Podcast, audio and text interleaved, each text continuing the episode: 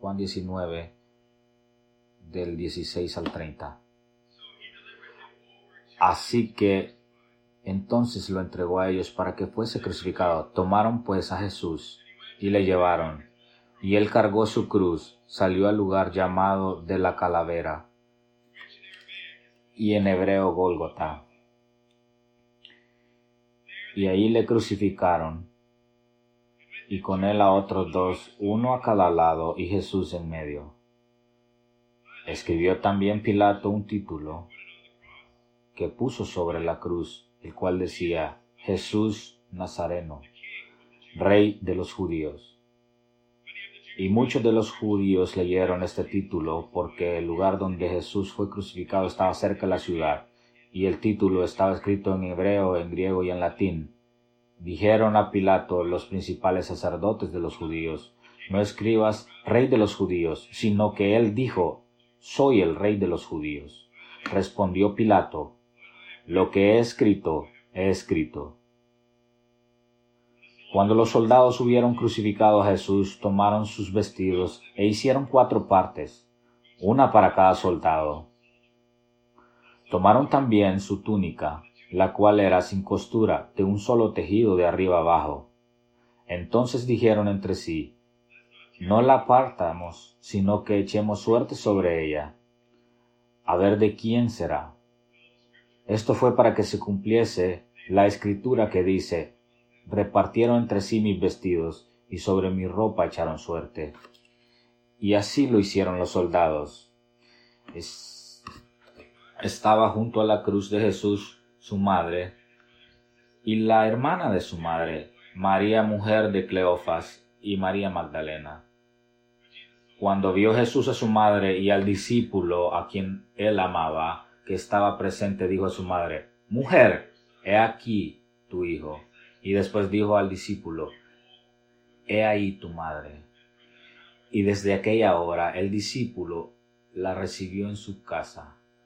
Después de esto, sabiendo Jesús que ya todo estaba consumado, dijo para que las escrituras se cumplieran, Tengo sed. Y estaba allí una vasija llena de vinagre. Entonces ellos empaparon en vinagre una esponja y poniéndola en un hisopo, se la acercaron a la boca. Cuando Jesús hubo tomado el vinagre, dijo, Consumado es. Y habiendo inclinado la cabeza, entregó el Espíritu. Esta es la palabra del Señor. Pueden tomar asiento. Mientras regresamos al Evangelio de Juan esta mañana, venimos a la al reporte del sufrimiento de Cristo y, y la cruz. Cuando nosotros venimos acá simplemente no decimos que Él murió y fue enterrado, pero declaramos cada domingo que Él sufrió y murió y fue enterrado. Y todos los cuatro evangelios enfatizan y traen nuestra atención no solo a la muerte de Jesús, sino a su sufrimiento de Jesús. Y la historia que acabamos de escuchar es el reporte de Juan acerca de la crucifixión. Y empieza de esa manera en el versículo 16. Lo entregaron para que fuera crucificado. Cuando nosotros leemos esto, escuchamos esto como, como un hecho de una rutina. O sea, lo entregaron para que fuera crucificado pero la razón por la que suena un hecho de rutina es porque nosotros nos hemos enfocado que esto no es algo importante y no entendemos el horror de la crucifixión. Para muchos de nosotros, la crucifixión puede ser reducida acerca de un concepto teológico, cuando nosotros pensamos en la cruz, pensamos acerca de la salvación de Cristo, pero pensamos de una manera muy abstracta, como un concepto teológico.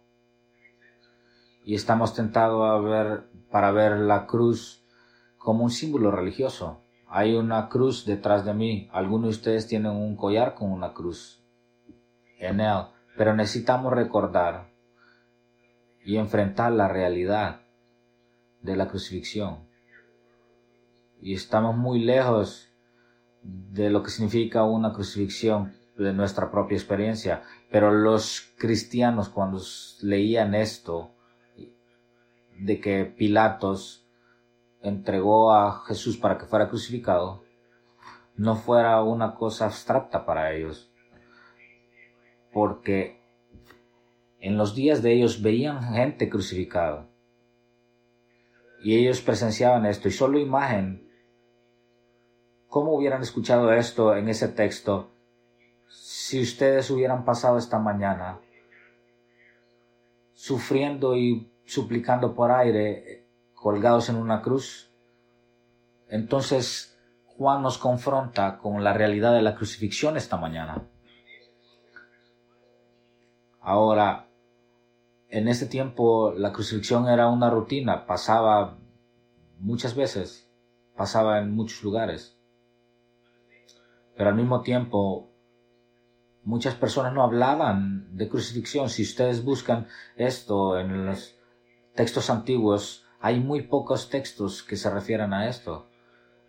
Y, y uno de los filósofos y políticos romanos escribió esto, la misma palabra cruz debe estar muy alejada no solo de la persona del ciudadano romano, sino de sus pensamientos, sus ojos, sus oídos. La sola mención de estas cosas es, la sola mención de crucifixión es indigna de un ciudadano romano y un hombre libre. De otras, en otras palabras, no hablamos de eso. Nosotros no hablamos acerca de esto. Y aún cuando nosotros venimos al Nuevo Testamento, cuando nosotros venimos a los Evangelios, nosotros nos vemos esa duda, esa sensibilidad para evadir hablar acerca de esto, para evadir mencionar la cruz. De hecho, las historias más detalladas acerca de la crucifixión se encuentran acá en nuestras Biblias, en Mateo, en Marcos, en Lucas y en Juan. Cicerón dice, no debemos de decir la palabra cruz y algunos versículos que vemos la palabra cruz y crucifixión está mencionado 73 veces en el Nuevo Testamento. Y Cicerón dice, no hable acerca de esto. El apóstol Pablo dice en 1 Corintios 2, versículo 2, no decidí saber nada entre vosotros excepto a Jesucristo y este crucificado. También necesitamos recordar esto. Cuando nosotros leemos esto y, consideramos los evangelios de la resurrección, ¿qué es lo que testificaba acerca de esto? ¿Qué fue lo que causó que los discípulos reconocieran a la resurrección del Señor? Era la marca de la crucifixión. Y nuestro Señor Jesús eternamente carga con las marcas de la crucifixión. En el mundo antiguo ellos decían no hablamos acerca de crucifixión, pero hay una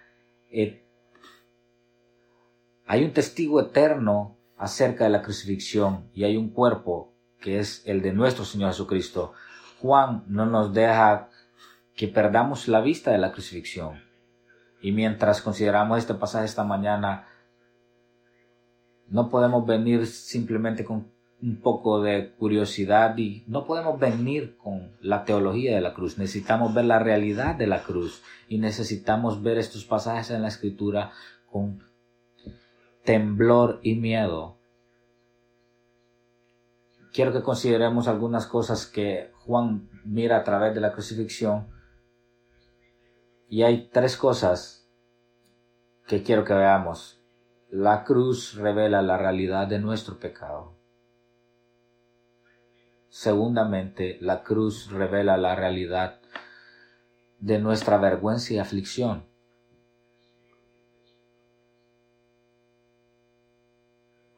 Y finalmente, la cruz revela la, la realidad del amor redentor de Dios. Primero, la cruz revela la realidad de nuestros pecados. Escuchemos de nuevo los primeros versículos de este pasaje. Entonces se lo entregó para que lo crucificaran. Tomaron pues a Jesús y él salió cargando su propia cruz al lugar llamado el lugar de la calavera que en arameo se llama Gólgota. Allí lo crucificaron y con él otros dos, uno a cada lado, y Jesús entre ellos. Notemos el lugar de la crucifixión. ¿Dónde está pasando esto? Y cantamos en uno, en uno de nuestros signos, en una montaña muy lejos. Y tenemos, y tendemos a, pensar que una imagen de la crucifixión, de que imágenes que tú ves de, ves tres, tres cruces en una montaña alejada. lo podemos ver en un paisaje. Pero ese, ese, ese tipo de imágenes, eso no nos ayudan a entender la realidad de la crucifixión. Jesús fue cargando su propia cruz al lugar llamado la calavera.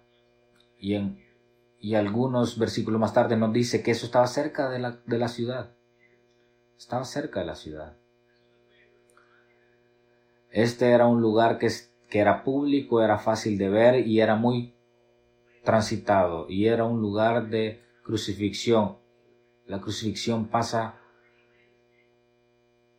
a, cada momento y esto no es algo muy bonito de ver. Imagínense, ¿qué verían ustedes si están en ese lugar? La crucifixión está pasando ahí a cada momento.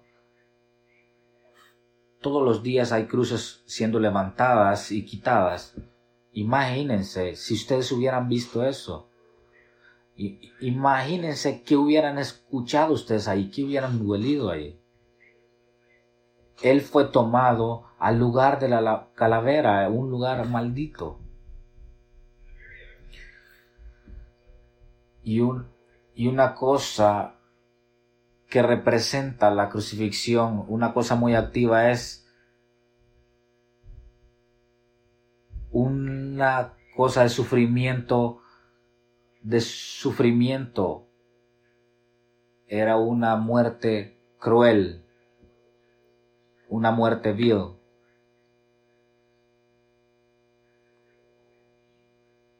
Esta era una forma de que los romanos se ejecutaban y si tenemos la evidencia de algunas cosas que esto fue practicado en el mundo antiguo, esto fue por practicado por los indios asirios, escritas griegos, celtas. Esto era una expresión universal de depravación humana en el mundo antiguo. Y es muy fácil para nosotros ver atrás y decir qué, acciones más barbáricas y primitivas, pero eso no, no, no es lo que nosotros somos. Ese es el mundo antiguo. Y mencionamos a Afganistán en nuestras oraciones y vemos el horror que estamos viendo en Afganistán. Y estamos ofendidos y estamos en shock por las prácticas barbáricas de estos talibanes. Pero no seamos engañados nosotros mismos. Ustedes saben que mientras nosotros estamos alabando esta mañana acá, 15 niños serán asesinados en el útero, aquí en Canadá. Uno o dos personas morirán a través de una inyección letal por un doctor. Hay humillación y vergüenza en la crucifixión, pero tenemos una multimillonaria industria pornográfica en nuestra sociedad y es protegida y promovida y la vergüenza y la degradación humana de otras personas es para nuestro entretenimiento y nuestra gratificación. Y nosotros pensamos que nuestra, nuestra sociedad no es tan barbárica porque las personas que están haciendo estas cosas son, están usando una bata blanca la crucifixión es una muestra de la depravación humana, pero también es una muestra de una depravación de nuestros propios pecados. Es una expresión de la depravación de mi pecado.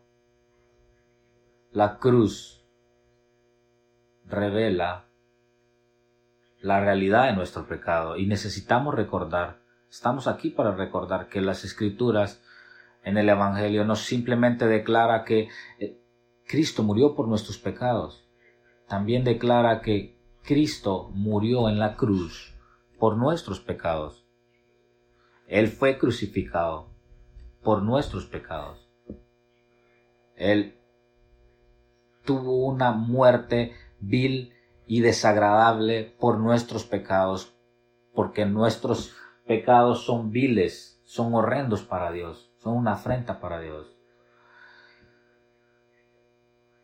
No nos refiramos como nuestros pecados como un error, es una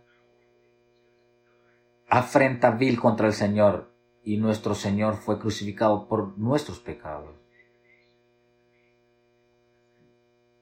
Y su degradación, su humillación, su vergüenza es una revelación qué tan viles son nuestros pecados. Y recordamos cuál es lo que el apóstol Pedro dice en primera de Pedro 2.24. Él mismo llevó nuestros pecados en su cuerpo sobre el madero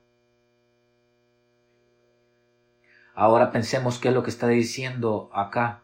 Él cargó nuestros pecados en su cuerpo, en un madero, para que muramos al pecado y vivamos la justicia. Por sus heridas ha sido sanado. La cruz revela la realidad de nuestro pecado. Y hermanos y hermanas, algunos de ustedes que están persistentes en su pecado, que no se arrepienten de él, ve en la cruz de Cristo qué vil es tu pecado él cargó tu pecado en su cuerpo, en el madero.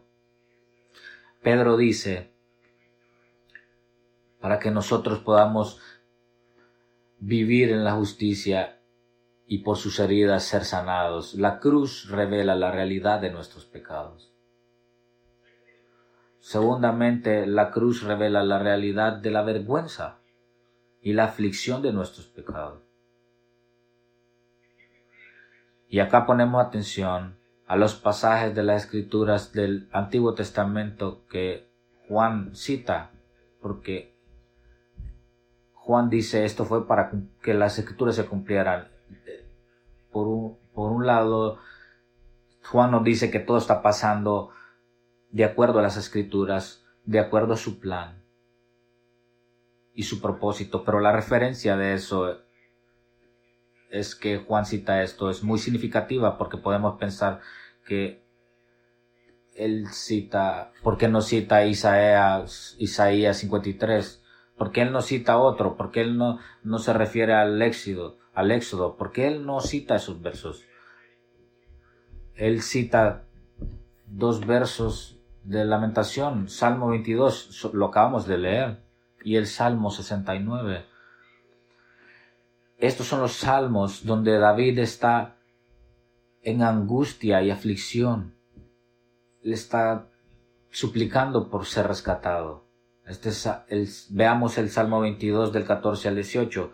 Soy derramado como agua y todos mis huesos están descoyuntados. Mi corazón es como cera, se derrite dentro de mi pecho. Mi fuerza se secó como un como tiesto y se me pegó la lengua de las mandíbulas. Me pones en polvo de la muerte porque perros me rodean, me cercó compañía de malhechores, me traspasaron las manos y los pies. ¿Por qué Juan cita este, este, este estos versículos? Puedo contar todos mis huesos me miran y se rodean, se repartieron entre ellos mis vestidos y sobre mi ropa echaron suertes. Esto es lo que está citando Juan. Ellos dividieron mi ropa entre ellos y, sobre ellos tiraron sus suertes. Veamos el reporte de Juan en en el capítulo 19, 23, 24, cuando los soldados crucificaron a Jesús, tomaron sus vestiduras y las dividieron en cuatro partes, una para cada soldado, también su túnica, pero la túnica era sin costura, tejida en una sola pieza de arriba abajo. Así que se decían unos a otros, no las rasguemos, sino que echemos suertes para ver de quién será. Y Juan dice acá, esto fue para cumplir las escrituras que dice, dividieron mis vestidos entre ellos y por mi ropa echaron suertes. ¿Por qué Juan está citando esto? Porque esto es lo que Juan está diciendo acá es como se cumplió a través de la crucifixión de Jesús, porque la implicación de los soldados dividiendo las prendas de nuestro Señor, la implicación de eso, que ellos estaban echando suerte por su túnica,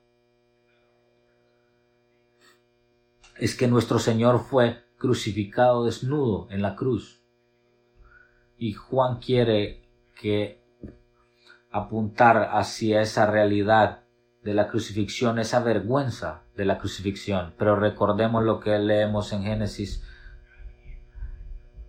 capítulo 3. Adán y Eva, después que pecaron, ellos vieron que estaban desnudos y se avergonzaron. Y Juan nos está diciendo que nuestro Señor cargó con la vergüenza de nuestros pecados. Él cargó con nuestra vergüenza. Y algunos de ustedes han venido esta mañana y ustedes saben que sus pecados son perdonados, pero ustedes todavía cargan con esa vergüenza y nuestro Señor cargó con esa vergüenza. Y muchos de nosotros sienten la vergüenza de nuestro pecado porque es un pecado sexual.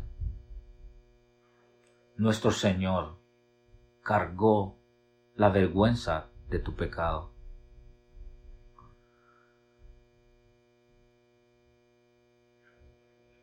Tenemos esta maravillosa imagen en el Apocalipsis 19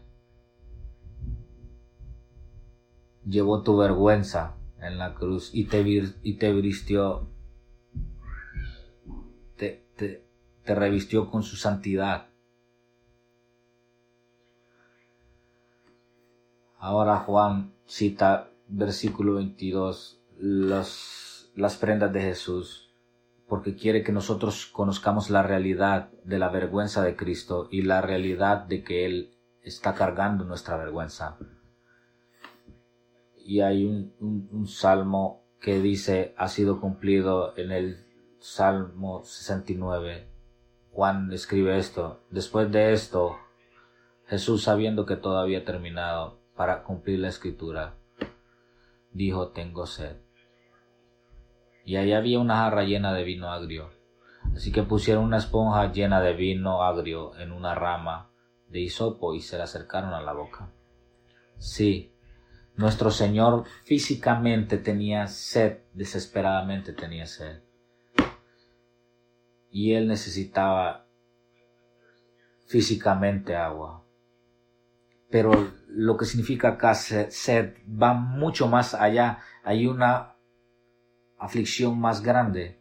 Y vemos esto cuando leemos el Salmo 69, el Salmo que ha sido cumplido. Escuchemos los versículos del 19 al 21. De nuevo David acá está suplicando y le dice a Dios, tú conoces mi oprobio, mi vergüenza y mi deshonra. Todos mis enemigos te son conocidos. Los reproches me han quebrantado el corazón y estoy desesperado. Busqué lástima, pero no había, y consoladores, pero no encontré ninguno. Me dieron veneno para comer y mi sed me dieron a beber vinagre. A nuestro Señor le dieron un vino agrio. Cuando el Señor dijo que Él tenía mucha sed, Él dice que todos aquellos que lo habían reprochado, todos aquellos, Él buscó ayuda y no encontró, lo abandonaron. El Señor tomó eso para Él mismo. Él ha tomado la aflicción de nuestros pecados sobre Él mismo, la aflicción que nosotros sufrimos por los pecados los reproches de otra gente, el deshonor, la desesperación que causa cuando somos traicionados por otras personas, el abandono de otras personas. Nuestro Señor experimentó esto por sus propios discípulos, por su propio pueblo. Y, Juan nos lleva hacia el Salmo 69 porque la profundidad del corazón roto de nuestro Señor, todo aquello que viene en contra de nosotros, nuestro Señor cargó todo eso. Y algunos de ustedes están en esta mañana y están siendo afligidos por estas formas, por estas cosas. Y estás sufriendo una aflicción espiritual, emocional, has sido abandonado, has sido avergonzado, has sido humillado. Nuestro Señor cargó todo esto en una cruz. Y recordemos cuando el Señor le reveló a Isaías en Isaías 53, ciertamente Él llevó nuestros pecados y cargó con nuestros dolores, nuestros dolores. Él ha cargado nuestros dolores por nuestros pecados. Todas esas cosas emocionales, todos esos abandonos, nuestro Señor, nuestro Señor cargó con ellos y los apóstoles lo declaran, los evangelios lo declaran, por sus heridas ha sido sanado. La cruz revela y afirma y sana la realidad de nuestra vergüenza y nuestras aflicciones por el pecado. Y finalmente la cruz nos muestra su amor redentor. Escuchemos Nuevamente Juan 19, del 25 al 27. Pero junto a la cruz de Jesús estaba su madre y la hermana de su madre, María, esposa de Cleofas y María Magdalena. Cuando Jesús vino a su madre y al discípulo a quien amaba, que ahí estaba cerca, dijo a su madre, Mujer, ahí tienes a tu hijo. Entonces dijo al discípulo, ahí tienes a tu madre. Y a partir de esa hora, el discípulo la llevó a su propia casa. Es verdad que nuestro Señor está preocupado por el cuidado práctico de su madre y Él quiere que su madre sea cuidada cuando Él se va y se la entrega al discípulo que Él ama. Pero hay un significado más profundo en esto y la implicación más profunda de lo que Jesús está haciendo acá. Porque mientras Él mira hacia abajo y Él mira a su madre, y Él mira al discípulo que Él ama y le dice a ellos, mujer, he aquí tu hijo, y le dice a, a su discípulo, he aquí tu madre. La implicación de eso es que ahora el discípulo que Él ama es su hermano porque ahora su madre es su madre. Entonces la implicación acá es que este discípulo es su hermano y recordamos acá el principio de los evangelios, que quien sea que le reciba, quien sea que reciba a Jesús y crea en su nombre, le da el derecho de ser llamado hijo de Dios. Y su amor redentor es un amor que nos redime y nos hace hijos de Dios, nos hace su hermano sus hermanas. Lo que dice a su discípulo amado es que está apuntando a su amor redentivo y adoptivo, para que todos aquellos que le reciban serán traídos a su familia. Y le dice esto a su discípulo porque a través de los, de los evangelios Juan nos trae a este punto. Este es, este es aquel que fue amado por Jesús. Y escuchamos esto muchas veces a través del de los capítulos 13 hasta el 17. El amor que el Padre me ha dado, los he amado a ustedes, para que ustedes se amen unos a los otros. Y al final de Juan 17 nos dice, he revelado tu nombre y los seguiré dando a conocer para que el amor con el que me has amado ellos estén, esté en ellos. Para que el amor con el que me has amado esté en ellos. El amor de Dios que Dios le ha entregado está en nosotros y si nosotros recibimos ese amor, significa que nosotros somos hijos de nuestro Señor, somos hijos de Dios. Ahora Él le dice acá al discípulo, tú eres mi hermano, tú, tú puedes venir a la familia del Dios Trino. Y en la cruz vemos la respuesta de la oración a Jesús. Se nos dice que Dios nos va a amar como Él lo amó a Él y Él quiere que nunca olvidemos que nosotros nos veamos a nuestros hermanos y hermanas a la luz de esa cruz, a la luz de ese amor. Hay un sentido de que debemos recordar que nosotros nos amemos, seamos hermanos de Cristo y recordemos lo que dice el apóstol Pablo cuando él habla acerca de la relación de unos a otros nunca olviden que sus hermanos son aquellos por, por los cuales Jesús murió. Debemos recordar que somos hermanos y hermanas en Cristo. Ahora, ¿cómo respondemos a la historia de la crucifixión de Juan?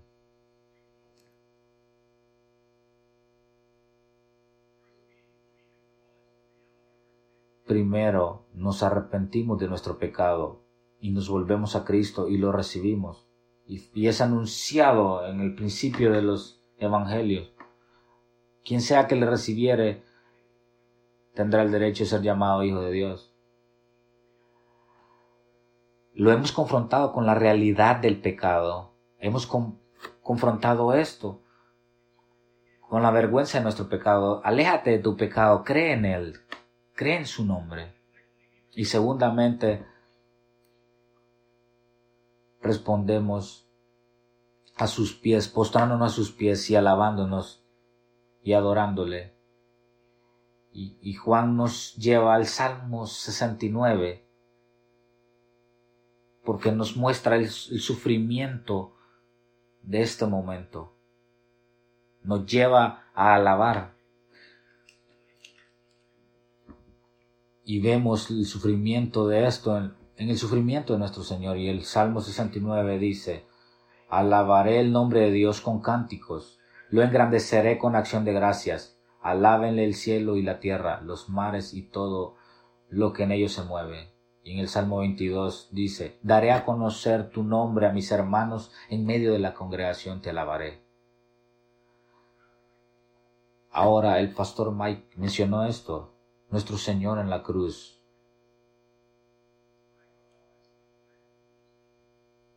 El Señor dice esto en el principio de este salmo. Señor, Señor, ¿por qué me has abandonado?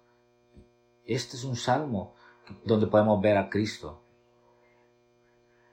Nuestro Señor dice, daré a conocer tu nombre a mis hermanos. Y en medio de la congregación, cada vez que nos reunimos en su nombre, él nos está dirigiendo en alabanza. Él nos presenta como sus hermanos.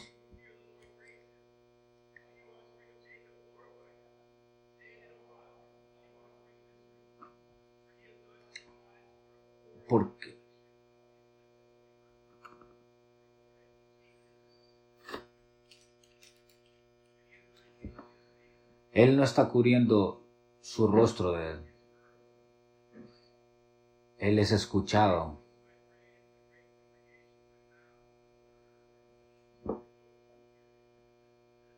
Ahora escuchen esto. El afligido comerá y se saciará. Los que lo buscan al Señor para que sus corazones vivan por siempre. Cada domingo cuando venimos acá a alabarle, venimos en respuesta de la cruz. Venimos reconociendo la realidad la realidad de nuestros pecados, la realidad de nuestro Señor, recibiendo todo por nosotros, nuestra vergüenza, conociendo que somos hermanos y hermanas en Cristo. Y venimos acá de esta manera y debemos conocer que el afligido será satisfecho y comerá. Y ahora vemos como el Señor con su último respiro dice, se ha cumplido. Él cargó nuestros pecados, Él cargó nuestra vergüenza, Él cargó nuestra vergüenza, nuestra aflicción, Él nos ha hecho sus hermanos y cada domingo venimos a esta mesa. Y esta mesa y la celebración de, de esta cena es que nosotros declaramos que ha sido cumplido. Y venimos acá para ser satisfechos. Y Él es una confirmación que nosotros somos hermanos y hermanas en Cristo. Y mientras venimos a esta mesa, debemos reconocer la realidad de la cruz, la realidad de lo que esta comida representa para nosotros. Su body, su cuerpo fue quebrado por nosotros, su sangre fue derramada por nosotros. Vemos esta cena como la abundancia del amor de Dios Veamos lo que el apóstol Pablo dice acerca de esto en Romanos 8. El que no escatimó ni a su propio Hijo, sino que lo entregó por todos nosotros. ¿Cómo no nos dará también con Él todas las cosas? Y esta comida nos recuerda que estamos con Él y que recibimos gracia sobre gracia.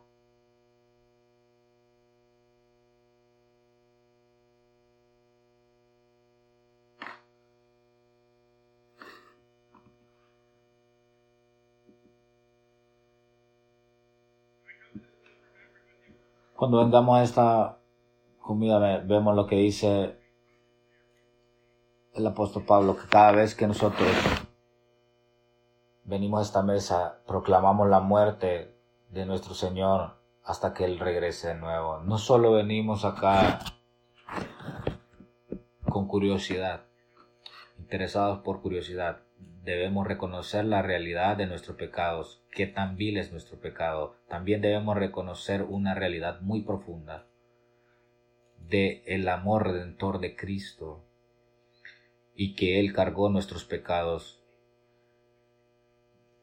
La única postura en la que podemos venir a esta cena es con una actitud de gratitud y arrepentimiento y nuestro Señor nos recuerda que si vienes a esta, mes, a esta mesa con pura presunción, esto será un, una comida de juicio. Por eso nos tomamos cada momento, todos los domingos, para que podamos reconocer nuestros pecados. Confiesa tu pecado, lo haremos en silencio en nuestro propio corazón delante de Dios.